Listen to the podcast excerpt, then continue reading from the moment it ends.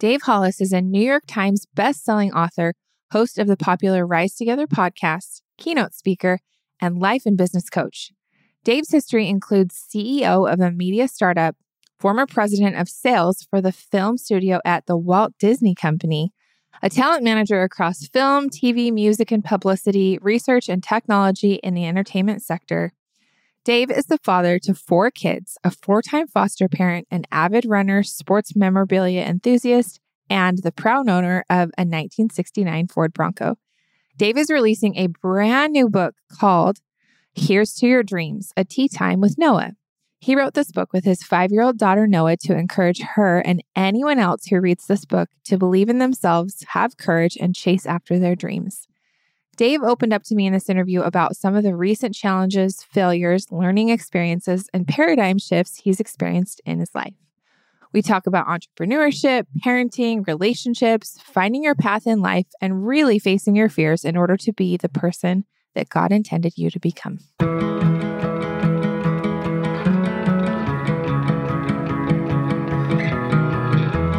Okay, we have Dave Hollis in the house today. I'm so excited about this. Dave, this is such a treat to be talking to you today.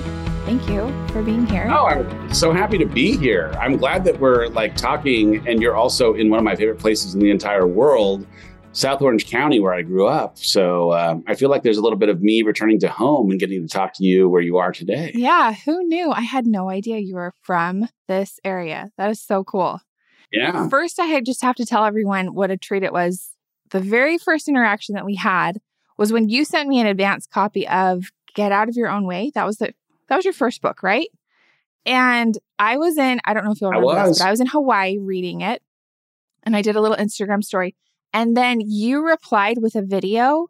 And I was like, what a guy. Like you just got on the DMs and sent me a video and just said, Hey, thanks so much for reading my book and sharing it. And I was like, this is the first and only time I've ever had someone interact with me in that way. And it was just so cool. It was so nice and super thoughtful.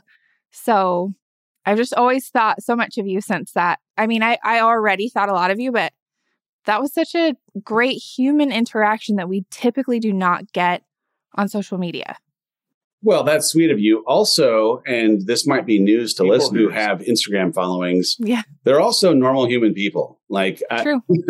I, I mean, like when I saw you receive the book, read the book, share the book, of course, I had a normal human reaction because it was my first book, which was like, man, I want to tell this person how much I appreciate the fact that she not only got it, but also read it. And, uh, I, I'm sure that there was a part of my wanting to send a note that was also connected to I really hope she likes it.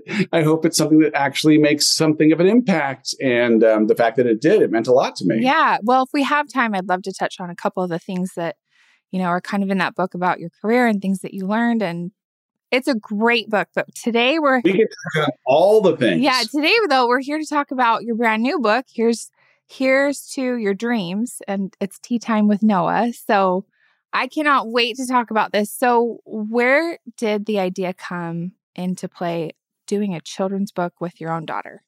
Well, what's crazy, it's funny that you bring up Get Out of Your Own Way because I, I think the idea of us starting to sit at a tea table and have conversations actually was born around the time that I was writing Get Out of Your Own Way because oh.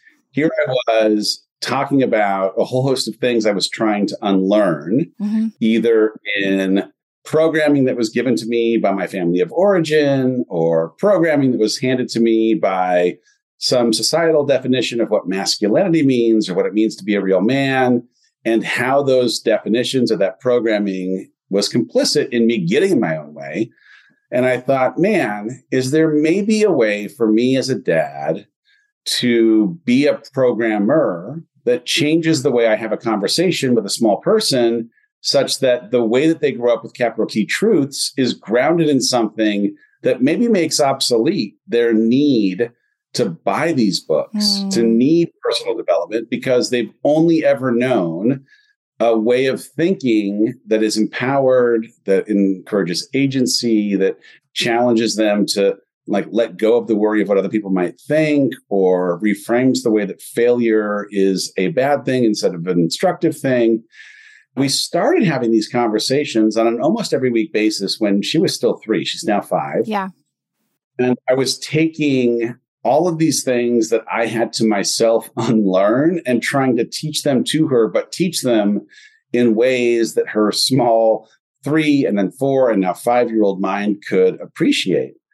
And what was interesting is that as much as it's challenging to teach a three year old almost anything yes. and also hilarious, there was something about trying to distill down these higher level personal development concepts that you might traditionally teach to grown adults that actually had the grown adults attaching to them or connecting with them because of the simplicity in which they were being taught. Yeah, it was cute. And yes, her reaction is always funny, but there is still kind of a universal nature to understanding that permission to chase your dreams or reframing the way you think about failure or the importance of pursuing health on a holistic level or whatever it might have been that we were talking about on any of those individual days they have as much application for the three or four year old version of her as they do for the 34 or 43 version of you. Yes. We started having these conversations. There was something in the way they were being talked about that, man, felt like they were sticky. And my publisher and I had a conversation. They were like, hey, are you interested in any way in thinking about how you might story tell some of these concepts at a super basic level, such that the capital T truths you'd hope to instill in your young human might also be something that through the adventure and through the fun could potentially be taught to the young people of the audience that ultimately follows you or that are interested themselves in raising people to know these truths before the world tries to tell them and sell them their lies. And I was like, yes, I love this idea we started with this concept of the pursuit of dreams. The book is called Here's to Your Dreams. And the like the idea of chasing after your dreams or believing in your dreams feels like the right and best place to start, in part because in the work that I've done, whether it was in individual coaching or in the groups that we run, or just the interaction that I've had with people inside of social media, there were a lot of times where I'd have people represent that they felt like they've lost themselves, that somehow along the way, they're not sure who they've become. And the question I found myself asking, especially in one on one coaching situations, was who were you before you became who you've become? Like, what dreams did you have? What did you think of yourself? what calling did you believe God had put on your life before you were a wife, before you were a mom, before you were a dad, before you worked at this company, before some part of your identity was connected to the service that you provide to other people rather than yourself? Because I think for a lot of us, as we become adults, some of the things that we have as dreams as younger people are things that we set off to the side that get chipped away at. And dedicate ourselves to being a great parent or being a great partner or being a great employee. And those dreams still have value. Those dreams are still important. And in some ways, I'd argue that we were put here for super specific purpose by a creator that made us with very deliberate intention. And that honoring the intention of that creator by actualizing those dreams is part of what we're here to do. But man, sometimes chasing after them, feeling we have permission to, or that it's okay to, is running up against the worry of what it might mean to pursue those dreams and still be able to be a good mom and still be able to be a good partner and still be able to be a good whatever it might be.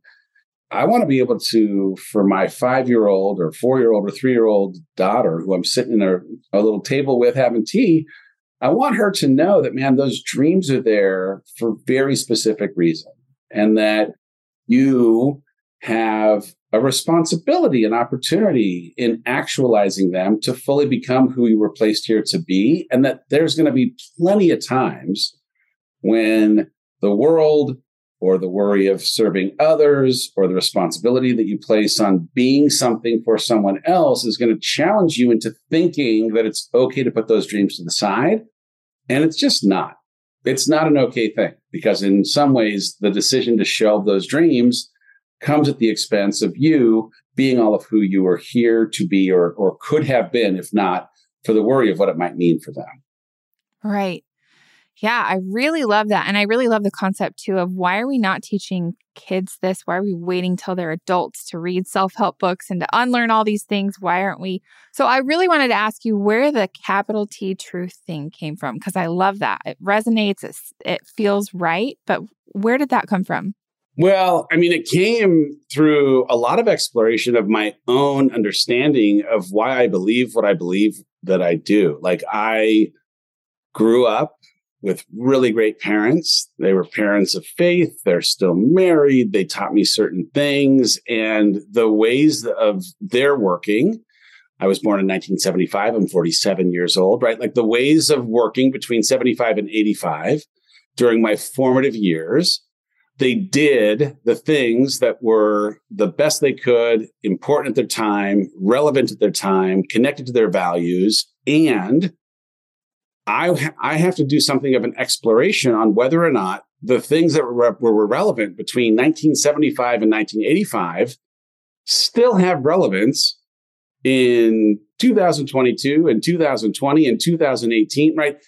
I, I, I think for a lot of a lot of my you know kind of like early adult years without even questioning whether they had application i just accepted that oh the ways that i was taught whether it was inside of the church, inside of my family of origin, inside of the frame of what masculinity means, inside of whatever it was, it's right.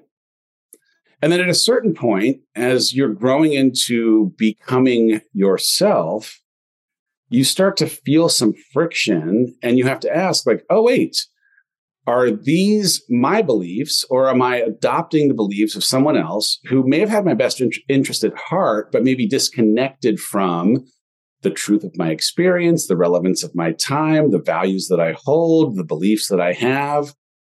So I think as a, at a certain point in all of our own journeys, we transition out of the house we were raised in into the home we're trying to raise people in.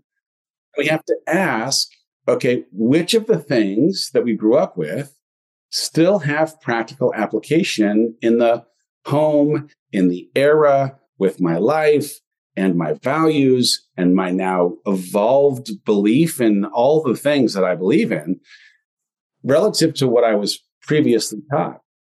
And it's not to say that you can't hold both respect for what was given to you and an appreciation that there are certain components of what you were taught that may, in fact, be outdated programming.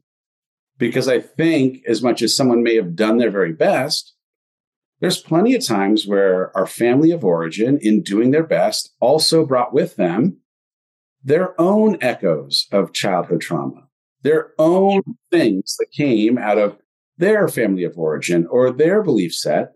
A lot of what I would suggest in kind of the capital T truth business is like, what of what you believe is borrowed or, or, or, bestowed upon you? And what of what you believe has you having tested the hypothesis of what was offered to you, given the circumstances of your life, given the era you're raised in, given the beliefs that you have, given the values that you have, given the relationship you have with God, given the calling that you feel pulled toward, such that you're able to sit in that friction, that you're able to challenge a little bit of what you grew up with, again, in a way that doesn't disrespect what was taught, but that holds space for there having been a place for what was and an openness for the possibility of what can be. Hmm. Yeah, that's super interesting to me because I guess when I think of truth, there's a saying in our faith and in our doctrine, I guess, that, that truth can be circumscribed into one great whole. And I think of like concrete truths are very different than maybe culture or tradition or things that you're talking about. So when you say truth to me, I think of things that are timeless. Like it absolutely blows my mind that so much of like what Jesus taught still applies today and it, there's no variation of like, well, this was good in the 70s, but this isn't relevant now because when it's truth, it's just everlasting. It's forever. It's a, you know, it's like these things like treat others like you would want to be treated. That's not going to vary. That's not going away. Yeah. Right, right. Or even what you're talking about, you were you were put here for a purpose and to discover that purpose and to pursue your dreams and not feel I just feel like there's such a good versus evil and that the adversary wants to take us away from our purpose where God wants us to live our purpose and or the universe or whatever your higher power is. So this is interesting to me to hear kind of your philosophy of challenge things, discover for yourself and then find out what truth really is. I mean, I'll give you a for example. I take nothing away from the perspective that my mom or dad have on the roles that women and men play inside of a household when I was being raised in 1981 as a six year old. Mm-hmm. At the time, the idea that my dad would be the provider, my mom would stay at home, that they would play those roles, like fantastic. And I was the beneficiary of a mom who was very present at home. And if anyone is listening and plays the role of a stay at home mom, I celebrate the heck out of you because you are doing the Lord's work and it is a hard job. And also, I'm not sure that my mom in 1981 even had a perspective on the possibility that there was a different option available to her as a woman inside of a Christian household for her to also pursue something dream wise that may have extended beyond raising kids. Hmm. Now, as it turned out, right, I don't know that she would rewind and change a stinking thing. She ended up having a yeah. career as a nurse after her kids were all grown and out of the house.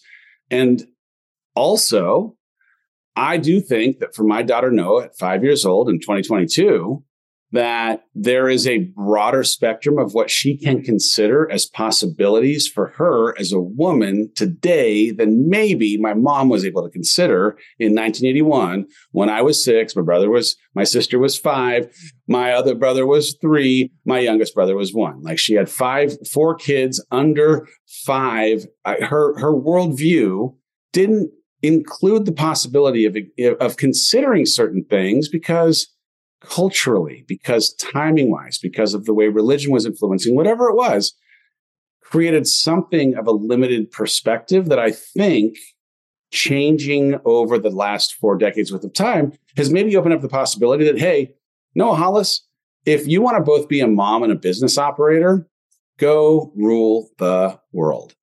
And I think part of what's beautiful about time is that we get the invitation to ask, oh, are the norms, are the things, are the rules, are the constructs or the structures that we were raised inside of 30 and 40 years ago still relevant today? Some of them are, right? Like there are some truths. I do think the golden rule applies as much 40 years ago as it does today as it will 40 years from now. And also, progress is progress. I hope that the way that there is more equality, there is as much invitation for dreaming for my daughter as there may have been 40 years ago for me as a son. I yeah. there's that continued progress such that we get to continually reevaluate what capital T truth looks like. Because the truth that existed in 1981 when I'm a six year old, that was super true. And also, that truth feels like it's different in a better way in 2022. And I celebrate that. Interesting. Yeah, that's a great perspective. And I think that I love and really agree with what you're saying that we're we're progressing in really good ways. I think a lot of times people kind of feel like, oh, the world is just going to crap and everything is falling apart that used to hold us all together. And, and while I think we have lost some good traditional values, we also are moving in really positive directions in so many ways. By the way. I'm going to agree with you completely that there are absolutely trade offs to any kind of progress. Yeah. I don't want to discount that, like, hey, I am so grateful for the upbringing I had. Like being raised in what I would call a quote unquote traditional household where my dad worked and my mom stayed home. It's the only thing I knew. And also, I love my mom. And I want to like celebrate and support that she is here as much for purpose and belief and dreaming and everything else as any other person ends up being. And if there's any part of the kind of cultural window inside of which she was entered into this world that compromised the full actualization of what she ultimately desired in her heart, man, I hope that progress is a thing that like allows for that to be a thing that's possible for her legacy that maybe wasn't available to her. And also, I love that my mom was home every single day when I came home from school. There's no changing that that's a thing that I've absolutely valued. Right. And we've had a very similar situation as far as, you know, how my husband and I have had our life unfold in a, in ways that we never would have pictured the way in a completely different way than what we planned when we first got married. And it's been one of those things where we look at this and we go this is better than what we would have planned. Yeah. God's plan was better than ours. Okay so i'd love to move on to learning from failure because i feel like you are a champion of this and you have been consistently in all of the things that you've put out in your books and now in a children's book which is super cool. So Talk to me about that and what you really want Noah to learn and other children too who read this book. Well, it's interesting because I mean, I'm talking, uh, I mean, this is maybe too real time, but like I'm talking to you three days removed from having gone through one of the more incredible experiences of my adult life in attempting to do something that I did not expect the outcome of it to be what it was. And that I, I put myself into a physique competition, a bizarre thing just on the surface, let's be clear, it's a weird thing to say, like, I'm going to sign up for. Is that the name, the, a physique competition? I wondered what, like, the actual I, here, proper name is. I'm so new to this sport. I don't even know what the actual name is. All I know is that I signed up for something not fully appreciating what I was signing up for. And I signed up for it. I can even say now for some reasons that were not the real output that I ended up getting from it. Like I signed up for it mm. thinking it'd be fun. I signed up for it thinking it might be a cool complement to a fitness challenge that uh, Heidi and I were doing. I signed up for it, I'll be honest, in some ways thinking, oh, it'll be cool to bring the the audience that I have along on this journey. Yes. What I come to find out, I mean, this is going to be the longest answer to a very simple question that you asked, but what I come to find out is, oh, wait a second. I, at the very beginning, decided I had to do this without actually broadcasting the details of the progress because of some insecurity of whether or not I could actually do the thing that I'd committed to. Hmm. And what I didn't realize in the decision to do it in the dark was how important it might be for me to realize that, oh, wow, hey, Dave, how much of what you've done in these last handful of years as a semi public figure was done for performative purposes and not for personal growth purposes? Doing something for myself, as it turned out, revealed so much about what previously may have been motivating me, not ideal things, but also how much beauty could come in doing something, not for the way that others might respond to it, but maybe more importantly, for the way that I might feel about it when I was the only one that knew whether or not I was showing up for myself or not. Hmm. But the question was about failure. no, that's that was really interesting perspective. I brought it up originally because I got to this stage after a good five months worth of training, as much as it may have been in the dark. And when I arrived to the to the competition on Saturday, it was very clear, very quickly to me and my fear and my insecurity that I was uh, not as uh, qualified as the rest of the people that were participating in my heat. As much as I'm a 47 year old person and I was wildly, markedly in the best shape of my life, and as much as I had worked harder to get to this stage than I had for almost any other thing that I'd worked for. Of the 12 people in my heat, mm-hmm. felt very clear to me that I was in 12th place. And there is a history for me of having avoided things that I might not have placed well at. Hmm. And in this situation, bizarrely, it wasn't about where I was going to place because the competition wasn't so much with the people in my heat as it was with me and the person I was when I started the journey.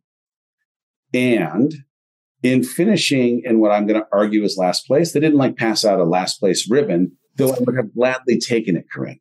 As much as they didn't pass out a last place ribbon, it was such a gift to finish behind the pack and know that I could still feel proud of being there because of the way that I gave everything I could to get there and the way that my appreciating that my six months of the hardest work I'd ever given still wasn't really comparable to the five years and the eight years and the 12 years of work that the other people in my heat had given at that same mm. time. Right. In some beautiful ways, you could call finishing in last place a failure. And I only saw it. I mean, trust, it took a little bit of work to not feel like, oh man, am I going to make a fool of myself? Or, oh man, did I bite off more than I can chew? I saw it as hyper motivating it felt so encouraging for me to be okay being bad at something at the beginning of my journey because of the perspective that I was only six months into something that someone I was standing next to was five years into. And this reminder that, hey, just because you're new doesn't mean that your result, your progress, the way that you look relative to anybody else has anything to do with anything unless you assign value to it that robs you of the appreciation of work that it already took to get here. Yeah. So for my daughter or for anyone, like it was such a beautiful life lesson for me, but like I want my daughter to appreciate more than anything that failure is nothing more than information. Right. The information in this challenge that I just walked through was you're going to need a lot more time and as much as you may have questioned some of the process, trusting the process and being as disciplined as the, the process requires is the way that you can actually get a little bit closer to those that are competing inside of this higher level that you're aspiring for. So failing for me, as it were, I mean, failing, I'm using air quotes because I've usually used it as a negative word I mm-hmm. use this positive word here because I'm like, man, I'm so encouraged. I'm so inspired to go do this again, knowing what I now know that I could have never known if not for the fact that I did it for the first time and did it imperfectly. Did it for the first time as a beginner, as an amateur, and was able to learn how I'd have to do it differently or better because of the way that I was willing to do it, even though I didn't have expertise or didn't do it perfectly. If you want to get better, if you want to grow, the only way that you can do it, literally the only way, is to reframe the way that you think about not getting it right the first time or failing. Yes. That failure, all it is, is information on how you can be better. And when you can divorce yourself from, oh, this is an indictment on me not being good or an indictment on me not being enough. Nope, you're good enough you just don't have enough. You, you haven't, you haven't had enough, had enough plate appearances. You haven't you haven't swung the bat enough yet to fully appreciate all the things that you're meant to appreciate to move to the next level. Okay, what is this trying to teach me? What am I meant to learn? And so, like, the more that you can change failure as a thing that in some ways indicts you as not being enough, instead into a thing of, oh, it's the prerequisite for what you need to get to the next level it changes your appetite for walking toward it and embracing it and enjoying it, even if it feels like crap while you're going through it. Um, right. Actually, get to that next level.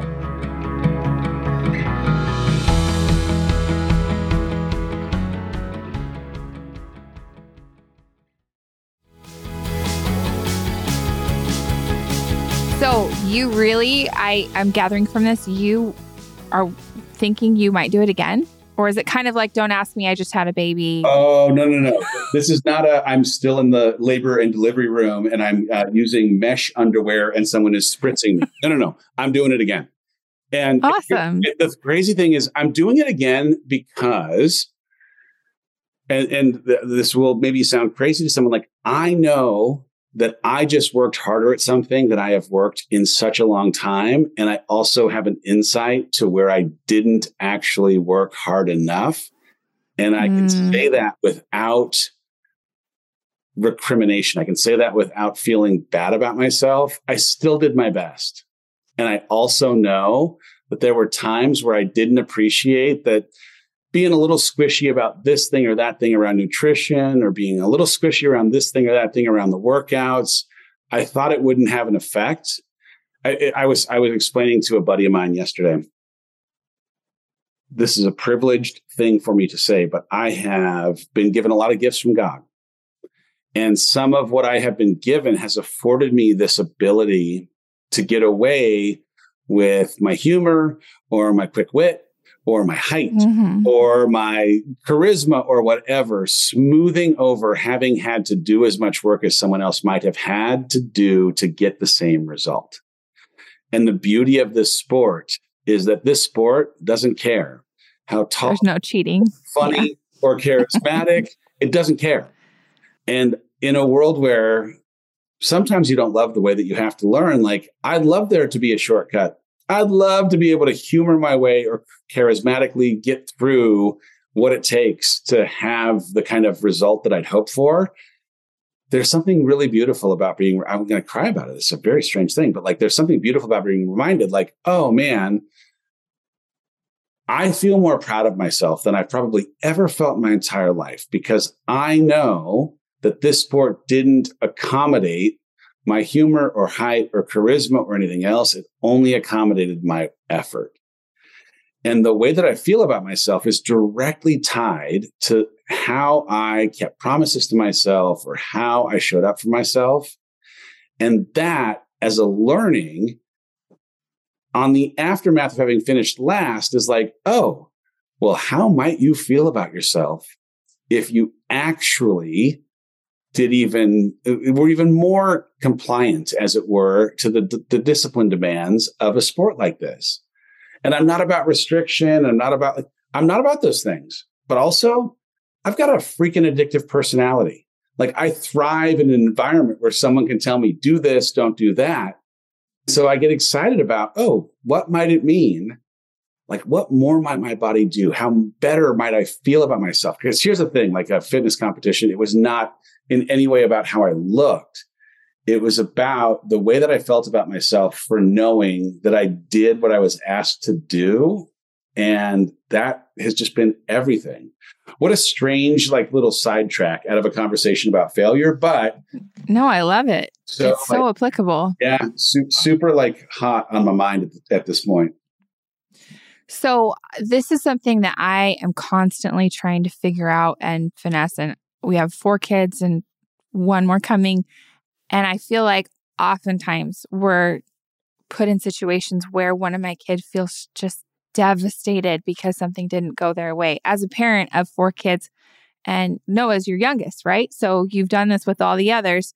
How do you deal with your children's failure and teaching them just what you applied in your own life? But how do you do that with well, it's tough. I mean, like I've I've written about this in books before. I remember my oldest Jackson, who's now 15, he was running for president of his student body at one point. He had a great campaign slogan, better together. Like who doesn't want to hire or, or elect someone who's got a campaign slogan called better together? Goodness gracious. But not that you're biased. Not that I'm biased, but uh, let's elect this guy to student body president. And I can remember the night before the election, I very much had this like tortured, what am I rooting for?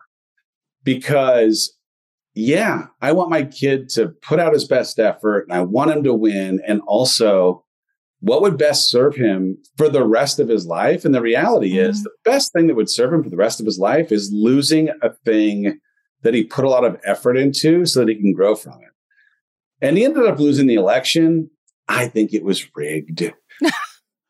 but the headline is like, of course, it like provoked such richer conversation for the opportunity to talk about what he could have done differently or how he was going to compose himself in the aftermath or whatever it might be. And so for me, I don't want my kids to experience pain. And also, I've only ever grown in uncomfortable situations. I've only ever become a better version of myself through something that I, to be honest, like wish wouldn't have necessarily happened.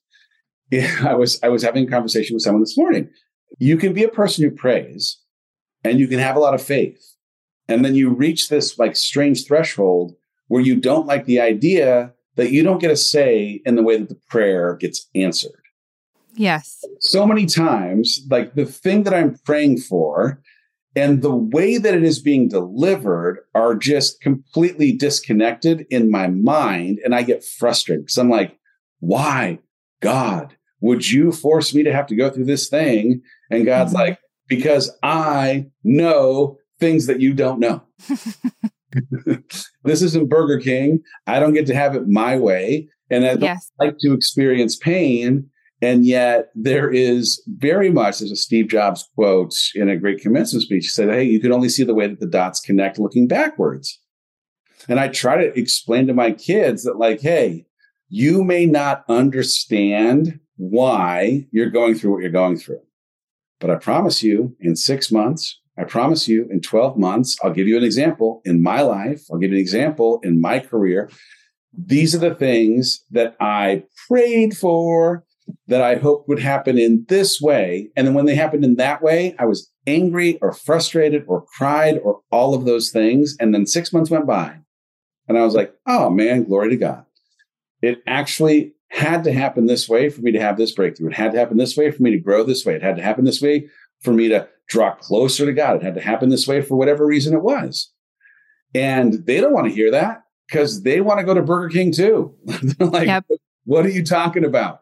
I don't want I like I don't want to delay the gratification of when I'm going to feel good about this thing or that thing. And yet, I think maybe because of my own experience in my own life, certainly these last handful of years, when my kids go through hard times, I want to walk alongside them, but not help them avoid necessarily the pain. When, when we are training to become foster parents, they have to do a lot of classes so that you could qualify as a home that could have a foster child come into your house. The most important thing I think I listened to in the 70 hours worth of time that was required before you could have a foster kid come into your house, this person came in and said, Your responsibility when you are a foster parent is not to fill the hole that is grief, that is pain, that is trauma that this child is walking through. It is not your job to try and fill it so they don't have to walk into the valley of it. Your mm. job is to hold the hand of that child while they walk through it. And there is application with my own kids today, with the people that I love in my life today same kind of thing. And I have a people pleaser kind of problem in my life. Like, I want to fill that hole. I don't want them to feel that pain. And the pain is the reason, like, not the reason, but the pain is the recipe for them to have the experience of the growth and have the prayer answered they're desperately hoping for, even if it's uncomfortable and even if it sucks. So, my job isn't to take away the gift that is the experience of having to walk through that pain. My job is to hold their hand while they go through it. Beautiful answer. You created such great imagery with that that it made me think of how one of my favorite things previewing the book is the illustrations in the book are I don't know how this person nailed it, but they nailed it. I know. It looks just like you and it looks just like Noah in all the illustrations. I was just thinking about that and I I wondered what was maybe the most like magical or gratifying part of this experience with Noah? Was it like opening the book for the first time or seeing those illustrations or what was the what was the thing that was most fulfilling about this experience with her? The most fulfilling thing is that this has been a conversation and a project that we've been talking about for a very long period of time. Mm. As much as it's like it feels a little bit like, oh look, it's coming out. No, no, no. This has been two years worth of time, conversations and meetings and sketches before actual drawings and then writing. And then what do you think of these words? And that is a cool part of the experience. But like for sure. And I have it on video because, of course, I have it on video. Opening up the book that came for the first time in a UPS box and the look on her face is it's going to be one of like the top moments of my life at the end of my life because she has this ecstatic, it's here, but also there's a pride for like, it's me on a book. It makes me want to cry. But it like there's me represented in a book. To be able to take this thing that was such a cool thing that we were just doing to do that ended up being received in a really beautiful way by the internet community to have it come to life on a page where she like we were oh, this is so crazy but like the the night after the fitness competition was done i brought noah and one of my other kids was able to go. Two of my kids had baseball and theater but my younger two were able to go So they're in the audience of the actual fitness competition and we finish. And of course, if you have any insight into what this entails, the first thing you do after you get off stage, you go eat all the things. so we went to the Cheesecake Factory and there were a handful of people from our community that came into town to cheer and yell and scream and take pictures. And it was so beautiful. And now we're sitting at the Cheesecake Factory. And three of the women that were sitting at the table were like, Oh my goodness, Noah, I pre ordered the book.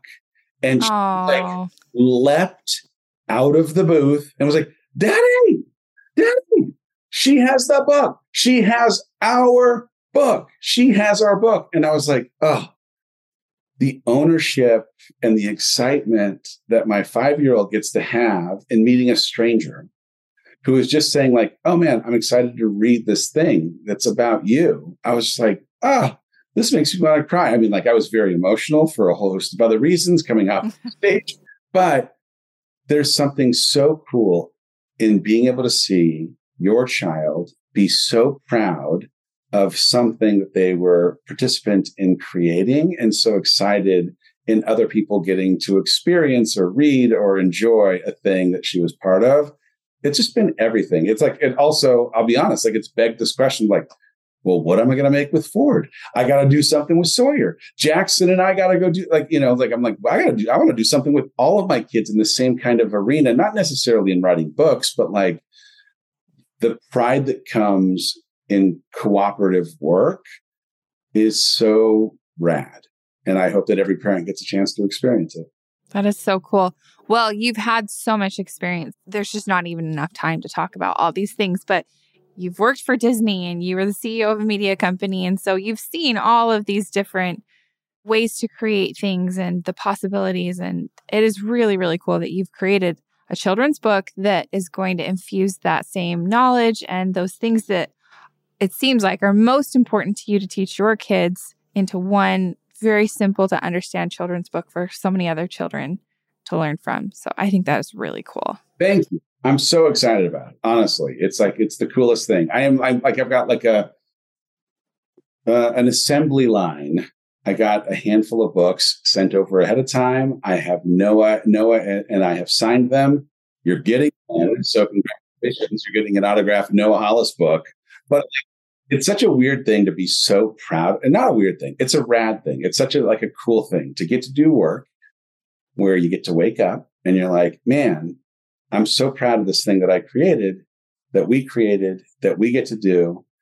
And the hope that by having someone read it they're going to maybe maybe fingers crossed not have to work as hard to unlearn something that society or the patriarchy or their family of origin or whatever it might be might have otherwise ingrained in them because of what hopefully is this permission to dream.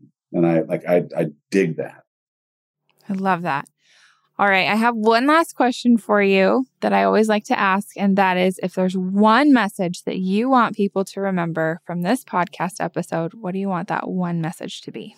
From this podcast episode? Oh geez. Well here's the thing. I'm going to i'm going to go back to my traditional well on this one because i do find myself still having to look at the tattoo on my arm on an almost every single day basis. So i, I tattoo it says a ship in harbor is safe but that's not what ships are built for. I got it as i was leaving a corporate job. I'd been at disney for 17 years in the corporate environment for more than 20 and I needed to remind myself that I was created for purpose that would require me leaving comfort and security for the wonder and the growth that could come in the choppiness of the waters that exist outside of that dock. And yet, there's plenty of us, and I'm among them, that convince ourselves to either stay inside of suffering that we're familiar with or stay inside of comfort that we know because of our disbelief that we can handle what exists out of, in those choppy waters. And I just would say to anyone who's listening that you were built for this, that like there is purpose placed inside of you that commands you to the choppiness of the waters. And it will be a thing. that you can unlock and unleash and gift to other people as soon as you believe that you are worthy of being out there at sea. The idea of like, here's to your dreams in some ways comes back to this belief that uh, a ship in harbor is safe, but that's not what you were built for, that you were built for these dreams, that you were built to do this greater work. And that as soon as you yourself believe it, the world just expands exponentially. There's abundance that comes to you. Is it scary? Of course it is. Is it jarring? Of course it is. Will you feel unmoored and uneasy? Of course you will. But also, that's where you actualize all of what you were put here for this intention of a creator who knew before you were even here of what you were capable of. You've been put here for just huge and unbelievable great reason. And now it's time for you to fully actualize it. Believe that you can. Believe in, the, in, in those dreams and believe that you can handle the choppiness of the waters that exist because you were built to handle them. I love that so much. All right, I'm going to break my tradition. Usually I end on that, but I'm super curious. That was the last question. It well, it usually is, but I'm super curious. So what's next? I really now that you've built up all of this courage and there's so much potential and get out of the dock mentality. So I just really want to know what's next for you. You know what's interesting? This last year has been a really wild year for me. Really, really wild. I have slowed down a lot and I have had to really draw closer to God and, and asking and understanding like what best serves me. And as much as man, I love the community that exists in this public life that I have, there are components of it that don't really serve me. And so I have been really shifting a lot of my time into how might I best use some of the skills that I have, some of the passion that I have in the service of others in ways that still manage and maintain my pursuit for good mental health, for sobriety, for connection to my kids, for a whole host of things. In the last six months, I have first I, do- I toe dipped with a couple of uh, nonprofit organizations, and now I've expanded to three for profit organizations. But I've had a lot of success as an integrator that comes alongside a visionary. There's a really cool book if you're a, if you're an entrepreneur, you're you got a side hustle, you want to make it into a business. But there's a great book called Rocket Fuel. Oh, I've heard of it. Yeah, it's such a good book. But like the thesis, the like kind of hypothesis of the book is that there needs to be two people or two kinds of people inside of any kind of successful venture. There needs to be someone who casts the what, the visionary. Hey, this is what I think we should go do. And then there has to be someone who operationalizes the how. And I have, whether it was at Disney and working with the filmmakers, the heads of studios, as a talent manager, trying to manage talent in entrepreneurship with my ex wife, trying to build a company. I've been a pretty successful how person. Like I'm an integrator just by nature.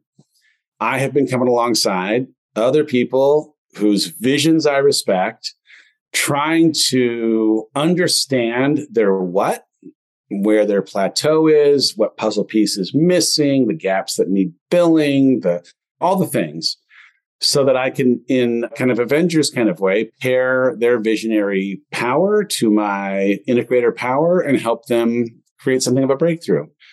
I've got I've got a little small roster with a no team kind of approach and it's been so so fulfilling so so cool I'm still writing stuff. I'm still doing my podcast and I enjoy it. But I think just again, like for the sake of where I can best deploy my skills and for the sake of preservation of my own mental health, I'm probably going to keep spending more and more time in the uh, not public or less public space. I mean, I'll intermittently come on and tell a joke or something because I mean, you got to, but I don't know. Like, public public life is for a lot of people and i'm not sure that it's necessarily for me and i'm okay with that. And i really respected that when you took a step back and you were open about that and it's just something that i think a lot of people in that situation and i myself am in a little bit of that situation you feel kind of tethered to this is once you're in that spotlight, if you step out for even a minute, it all might go away. And so I I just thought that took a lot of courage and and it's been really cool to see that you came back in a way that seems like it's been a lot more conducive to like you said your mental health and your sobriety and things that are really important to you and I've just really admired and respected the way that you did that. And I think it's opened up my mind also to oh, you can prioritize these things and still still do big things, still be successful, still do what you feel called to do. So I think you've done a beautiful job of that. Well, thank you. I'll finish with this because it's uh, I don't even know how I said this out loud before, but it's a it's a real time realization in a world where I myself have asked plenty of times, God, why, why, like why did this have to happen the way that it's happened? Why why do I got to make dumb mistakes? Why do I got to lean on bad coping mechanisms? Why? What's interesting is I think there's some part of me that did have the public perception and my love for myself connected in a super unhealthy way. As in, I could love myself when things were good and I couldn't love myself when people were critical. If I had a prayer, now we're really getting into therapy. I'm gonna have to send you $145 when this if I had a prayer, right? If I had a prayer, my prayer was, oh man, I want to love myself as I am. Right. And God was like, okay, are you sure? And I'm like, yeah, that's that's what I want. He's like, okay, but I'm gonna have to strip everything that you have allowed yourself to be defined by away so that bare from them you can be present with you and come to love yourself as you are irrespective of what they say. And I was like, wait, wait, hold on, what? And then boom, boom, boom, boom, right? In a really, really beautiful way. Like, I, again, I wish that I didn't make mistakes. I wish I didn't have to learn things, what seems at times like the hardest way possible. I'm so grateful that my prayers have in so many ways been answered again, even if it wasn't through means that I was hoping that they would be answered. I thought I was just going to like show up to a you like a TED talk and be like, man, I got it. Like everything's great. No, like, oh, I had to like have a lot of ego and have a lot of reputation and have a lot of things that I had previously afforded weight to stripped away for me to connect to something that was more meaningful and had more longevity than the opinions of others or the wave of public sentiment and there's beauty in that. And I don't like want to have to go through having it stripped away again because it sucks. And also, yeah. I'm the grateful beneficiary of it having been stripped away because I actually have access to loving myself irrespective of the cheering or the booing that wouldn't have otherwise existed if I didn't get to go through what I did. Thank you, God, for answering my prayers. Well, and we've experienced very similar things too. And I'll I'll tell you this really brief version of this story, but my husband is a recovering addict and at one point he just was like I've tried all the things. I've been to therapy, I've done outpatient rehab, I've done everything, nothing's working. So he finally and he didn't tell me this until years later, got on his knees and said, "God, whatever needs to happen, let it happen."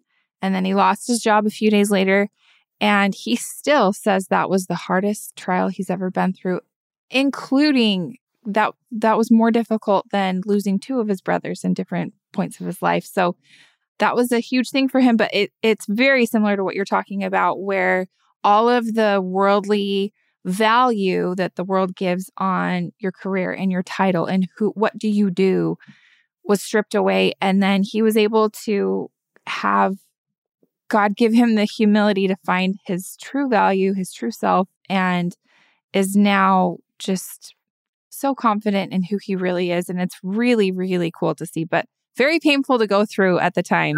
By the way, sure. part of his confidence comes out of this being the episode that he doesn't have to edit. And I'm so, so happy to give him this gift. that is very true. Well, Dave, this has been so wonderful to talk to you. And I really, I had like 15 other questions, but we'll just have to, Let's do it have to ask you some other time. Yeah, I'd love that. Sure. So, where can people pre order your book and where can they follow you, listen to your podcast, and all these things that you have to offer? Well, I mean, number one, the book is called Here's to Your Dreams. I'll hold it up just in case this gets broadcast anywhere. There it is. Love it. Here's to your dreams.com is the website. There are a bunch of cool things that you get when you pre order the book. So if you go there, drop your information in as to where you pre-ordered get all your bonuses. It'll make you excited and happy. And also uh, if you do it in the short term you get a chance to win one of the autographed copies that we're sending to corinne. So you can have a, a book signed by noah. I have a podcast it's called rise together. It comes out every single thursday. You can listen to it wherever podcasts happen and as much as I've pulled back quite a bit on the old social media, Mr. Dave Hollis is my handle on Instagram. It's still the place that I spend the most time, and I would love to have you as a part of my little community. Awesome. Well, thanks again, Dave, for all of this, all the wisdom that you offered today. And it was just such a treat and a delight to talk to you. Of course. I'm so glad I could be here. I love you and your fam and your necklaces. I mean, like, I don't even want to. Oh, but for real. I mean, Heidi lost one of the rainbow necklaces at one point. I thought the world was going to end. So, like, we got to figure things out. Oh, well, thank you. I appreciate that so much. And we'll send, we, we need to send some more. That was not me soliciting you for a rainbow necklace. Absolutely. No. I'll give, I'll give it to you and then you can pretend like you got it for her. Ooh, this is a great idea. Yeah. Perfect. I appreciate you. Thanks so much for listening to Mint Arrow Messages. Make sure you follow us on Instagram at Mint Arrow, subscribe to our Apple Podcasts, and rate and review us if you like us. And to get show notes, go to mintarrow.com slash podcast. And you can even sign up to get show notes emailed right to your inbox, and we'll email you every time there's a new episode.